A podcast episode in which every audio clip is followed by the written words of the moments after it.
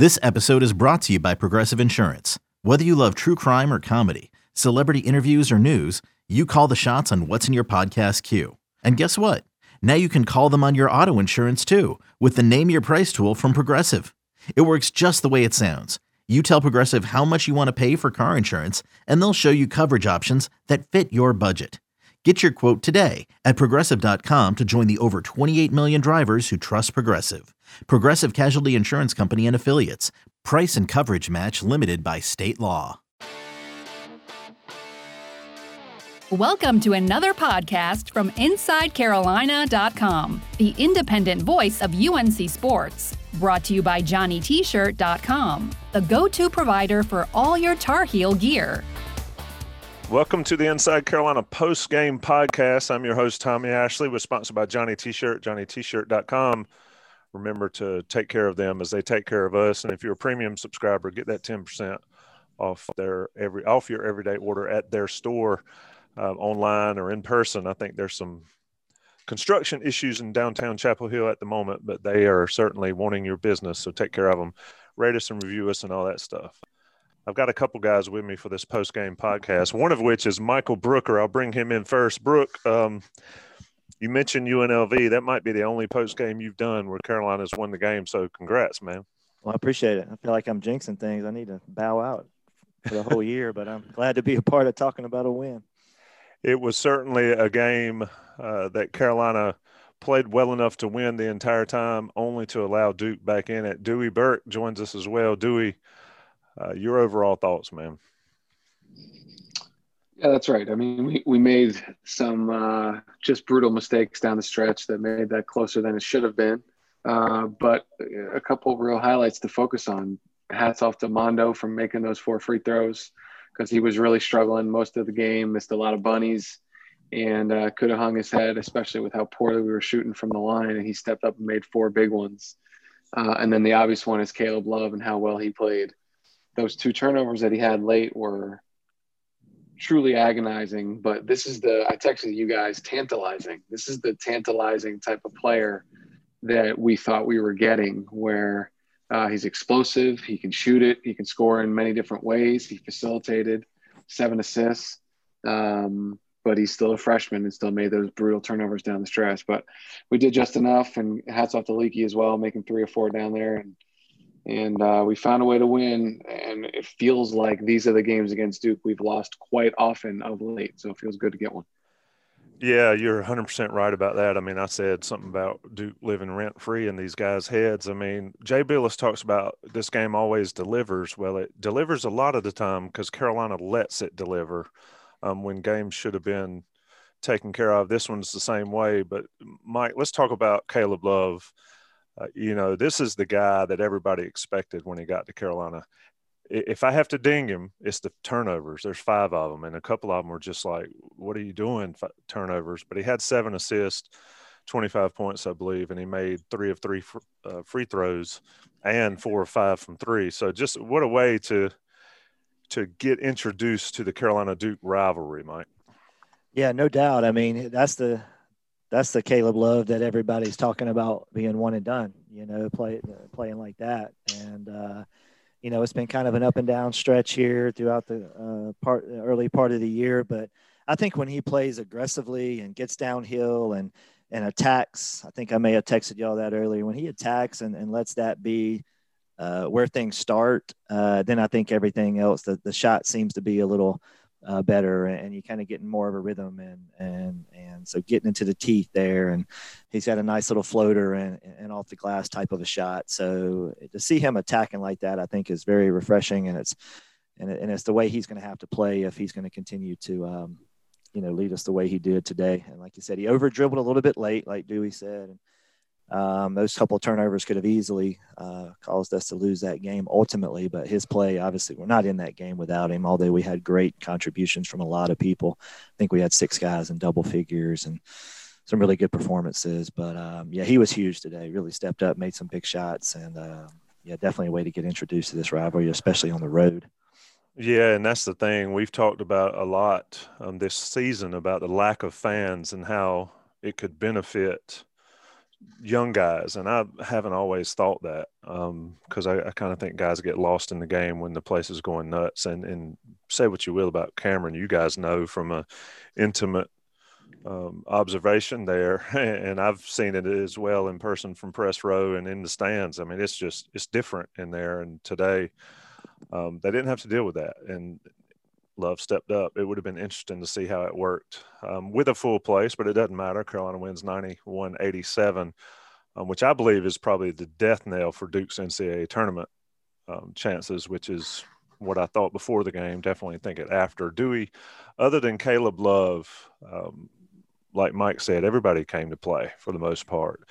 What was the difference in this game and the Clemson game? And as a former player and a guy that's lived it, um, how do you feel about the the swings? I mean, it's unbelievable the difference that this team can look game to game, moment to moment, almost. It is, you know, but uh, I would say this, you know, the good parts of today were really good. You know, when we were pushing the pace, getting stops, getting out in transition uh, more than we have, and obviously knocking down shots. That was the biggest thing. We shot the ball very well, 10 to 15 from three. We haven't had a game I don't think that I can remember close to that good, at least from a percentage perspective this year.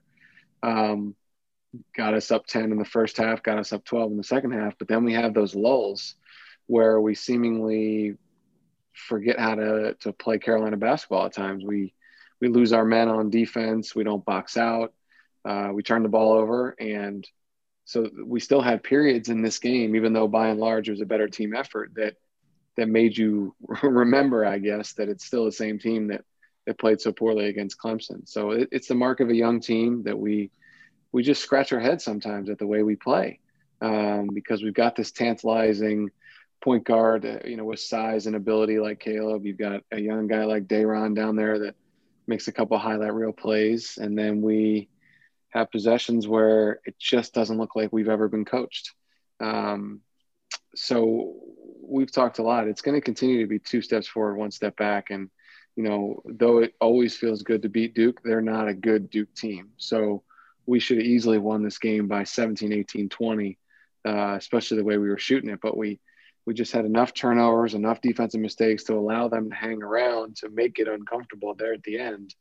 Uh, but but to me, it's just the mark of a young team. We're just going to continue to to do head scratching things and then make plays where we're so impressed. I mean, a couple of those threes that Caleb hit in the second half were such big shots and such gutty, you know, gutty times in the game to step up and rip it. And then we have two possessions late where he just he looks like he couldn't dribble, you know. So it, it's we are who we are, and um, it makes you wish everyone comes back because we've got a chance with a lot of the talent to be something special, maybe in a year or two. Yeah, you're right about that last point. The, these guys all come back except uh, Platek and Garrison. I guess they, they graduate and move on. They, this team is certainly trending towards being really, really good. Problem is, it's 2021, and rarely do guys come back that need to. Let me ask y'all, and this is a, a play I thought was a, just a huge moment in the game, and that was Garrison Brooks's rebound over the top of Wendell Moore there late. Bilas said it. I said it when it happened. That, that's a grown man rebound that may have won the game for Carolina. What'd you see from him tonight, Mike?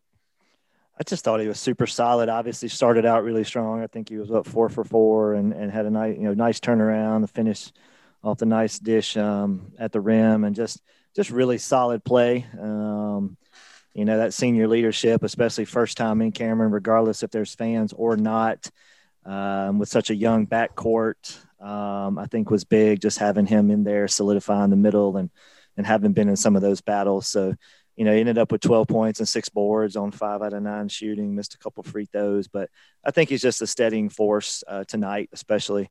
Um, and didn't didn't force it, Brooke. You know, that was what I was happy yep. about. He didn't. So many times we throw it in him, he forces it. He just feels like he has to shoot it, and part of me gets it because we turned it over so much. Yep. But he didn't force it. He let it come to him. Five for nine. Didn't you think? Oh yeah, definitely had that huge rebound. I think that one steal he had, he dribbled down full speed and, and collected himself and fired one across the court to Platek for a big three to, you know, in rhythm three for him. And so, you know, I think he's a guy that can be a steadying force when, you know, some things aren't going great. And, um, Um, so that was really good to see. I thought the bigs ended up, you know, they ended up with about 40 points and, you know, had a good night. Sharpe was a monster, 11 and nine on five for five shooting. So uh, it's nice to see those guys just continue to. Um, obviously, we didn't bring it very well against Clemson, but for the most part, they bring it and are very active and, you know, and continue to be our strong suit while we wait for the guards to continue to get where we think they can get. Yeah, Bacot, 50% from the field, certainly not bad. Not good for him the way he's been going. And he made some free throws late. Like you guys mentioned, he takes a beating and doesn't get many, yeah. many calls down there. Sharpe um, certainly was a monster again. Um, nine rebounds, five of five from the field. Let me ask you, Dewey, about the wing play. And we've certainly drilled on Leaky Black a plenty. And I guarantee you, Roy Williams has got a plenty of tape from tonight that he could drill on Leaky um, with some mind numbing defensive lapses. But between Leaky and Kerwin Walton, you got eight of eight shooting. You got five of five from three point line. Um, Walton didn't go to the line. Leaky hit three or four late. I mean, if Carolina can get that kind of uh, production out of the wing, uh, they certainly could do some damage this season, don't you think? They could, yeah, and that's that's been our problem. We've just shot the ball so poorly from the perimeter consistently, and when you couple that with consistently turning the ball over. It's just a recipe for struggling against teams that you should blow out and, and losing games you shouldn't lose. Um, so, as we've said, we shot the ball great 10 for 15. I mean, we could have missed another seven or eight and still been happy with our percentage because we've had times where it feels like we've shot about 15% from three. So, Kerwin, it's, I mean, every time it leaves his fingers, I think it's going and uh, and tonight it did. Leaky hit a big three early and made his free throws and, and made a a nice shot fake one dribble pull up in the second half when Duke was making a run. We we did just enough. You know, Duke never got up four or five that would have been really demoralizing based on some of the leads we had had in that game. They only ever got it to, I believe, two in the second half, and we always answered right back, even when they made their run. So, uh, you know, look, Le- Leaky's made mistakes defensively consistently enough that, you know, at some point you are who you are. And and I know coach says he he feels like he could be one of the best defenders in the conference and he certainly has the physical tools to do that, but he makes enough mistakes that, you know, either something's got to change or you are who you are. But uh, you give him credit for stepping up and making free throws and having the guts to do that, hit that big jumper, like I said. And, and well, I want uh, if we can find a way to get Kerwin eight nine attempts, that'd be all right with me. Yeah, that's the one thing. I, they do need to find a way to get him more than just four shots. If he's going to hit them all, um, let him keep shooting it. Mike, let's let's talk about the defensive side of the ball, and this is something we rarely talk about on this show because Carolina shoots it so poorly. But did they do anything differently defensively tonight against Duke than they've done this season, or was it just simply an energy and effort and engagement thing? I think they're I think they're playing hard. I mean, obviously we didn't do much run and jump stuff like we did, you know, against Clemson and gave up wide open threes. They obviously had some uh, a uh, smaller lineup at times where they were able to drive and kick. I mean, I think they were 11 for 25 from three, and they shot it about the same clip we did from from three and from two. So they shot at a really uh, a really high rate. So I don't I don't think we necessarily bothered them a ton. Um, um, but well, at the same time, Hurt only had what yeah, I thought we bothered him a lot. Be honest. Yeah. What What did they do on him? What did you see to do I, on him? I think they just bodied him. They physically, you know, had a long six nine, whether it be Garrison or whomever, and just got up in him a little bit and made him put it on. And made him guard. Yeah. yeah. Made him uh, guard on our end, right? Yeah, true. That too. Yeah. I mean, pounded him inside, pounded the ball inside, and attacked the glass, that kind of thing. And then on the, the other end, like I said, they were kind of getting him up, getting up on him, making him put it on the deck, not letting him get comfortable and just step back there and, and fire it. So, um, you know, had a little bit of foul trouble. He was out for a few minutes, but he, I don't think he stayed out terribly long to, to ultimately affect that part, you know, scoring part. We just didn't allow him to get comfortable. And, and I think that was be physical with him because he's not a physical player. He's very skilled and very, uh, he can shoot it. And, but if, if you put a body on him like that and make him put it on the deck, obviously he's not nearly as good as he has been uh, this year. Dewey, last couple questions. Carolina, uh, well, second half, neither team played defense. Duke shot 60%, Carolina shot 54 and a half.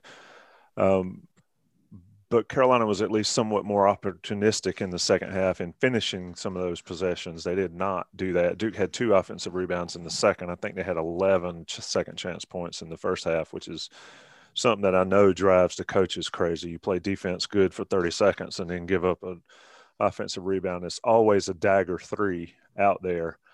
Um, would Roy Williams, if you're Roy Williams, Dewey, what is he pleased about other than the shooting percentage and the win? What did he see tonight that makes him hopeful that Carolina continues to get better? Yeah, well, he's going to be happy with Caleb playing with confidence, and that's that's a big thing that he has said, meaning Caleb, and we've talked about on this podcast that he, coach loves when he has a dynamic scoring point guard. You think about, uh, just think about since he's been at Carolina, the great point guards he's had Kendall being the exception because he was such a pass first player, but Raymond and Ty, and then obviously Kobe, Cole, and and how Caleb's playing now. Um, we play very well when we have a dynamic scoring point guard, and so he's going to take a lot of confidence uh, from Caleb's confidence. And then looking at the stat sheet in the second half, I believe Duke out rebounded us in the first half, and we killed them on the glass in the second half, 22 13 eight offensive rebounds to their two. And coach always loves to make more free throws than the other team attempts. And in the second half, we were 10 for 16. They were 0 for 2. So what does that tell you? That we attacked the glass, we got to the free throw line, and even though we missed a bunch early, and uh, and Day'Ron missed uh, some that were that were critical, we made I think seven of our last or eight of our mm, nine of our last ten. Mondo went four for four, Kayla went two for two, and Leaky went three for four. So we made them when they counted we made more than they attempted, and uh, and we got the ball inside into the rim to get fouled and go to the free throw line, whereas they clearly only shooting two free throws. They were not attacking the rim, so we were the aggressor. We won the backboard, and uh, he also would have loved the pace of the game because it's as as brutal as that Clemson game was to score in the 50s, we haven't had a ton of games where we scored up in the 90s, and to, to get 91 points and play with a little more pace is what Coach Williams is going to be happy to see. You know, Carolina scored 50 in the second half tonight, scored 50 down in Death Valley the other night. I would wager that Duke has not been 0 for 2 from the free throw line in a half in in two decades. Especially I, not in Cameron. yeah, I mean that that right. that stat right there is just like wow, that's an eye popper. Mike, close it. Um, over uh, your overall thoughts moving forward. I mean, Carolina's still got some work to do for the NCAA tournament. I think they're in at this point you know, I, I don't even know if it matters um, given the nature of this season. But what's this team need to continue to do to get better as this schedule gets a little tougher as we go? I think just to continue to, to focus on, you know, like Dewey said earlier, playing Carolina basketball, not trying to do too much, not trying to over dribble, you know, like those last couple possessions, and just you know do what we do well. Um, move that thing, get it inside, work it inside out. Um, I do think ultimately we need a little more, you know, tonight from the bench. I, I just looked at the numbers while Dewey was um, talking. I think we were one for 14 from everybody except for Day'Ron. Day'Ron was five for five. Obviously, he was huge, but everybody aside from him was one for 14 and just did not add much to the mix. And so we need we need a little more production from, from the guard play off the bench, and we have gotten it in the past, of course. So obviously, this may be a one game sample size, but you know, the balance was great from the scoring perspective. Um, like I said, got to the free throw line, got to continue to hit those at a little higher clip, I think, especially in these close games. But we, like Dewey said, we were nine for 10 late, so that was huge. But just continue to see the guard play, um, cutting down on those turnovers and continuing to see Caleb play with that attacking downhill style. And I think we'll continue to see some good results even as the schedule starts to, to um, get a little tougher. Dewey, your lasting thoughts. You got a lot of FaceTime on this broadcast. Um, you know, they showed you quite a few times holding your buddy back in the mm-hmm. uh, the interludes there between games. But your lasting thoughts on Carolina getting a win against Duke and Cameron? Yeah, it's Caleb Love for me. I mean, to, for him to go get 25 and seven in in Cameron, I don't care if the fans were there or not. That's a hard place to go play and win. And uh, he was confident. He attacked downhill, like Brooke said and uh, he has the ability to take us to another level. We know our bigs are good. We know when we put on the ball inside that uh, we get good results, and we're going to win the backboard almost every night. Um, but I think as Caleb goes, we will go because if if he is demanding six, eight, ten eyes on the offensive end, it's just going to open up more shots for the bigs, more shots for Kerwin. So I want to look back and say this was the game where Caleb arrived, and hopefully we can say that when we look back. Great point there yep. um, about the eyes on him. He certainly played it.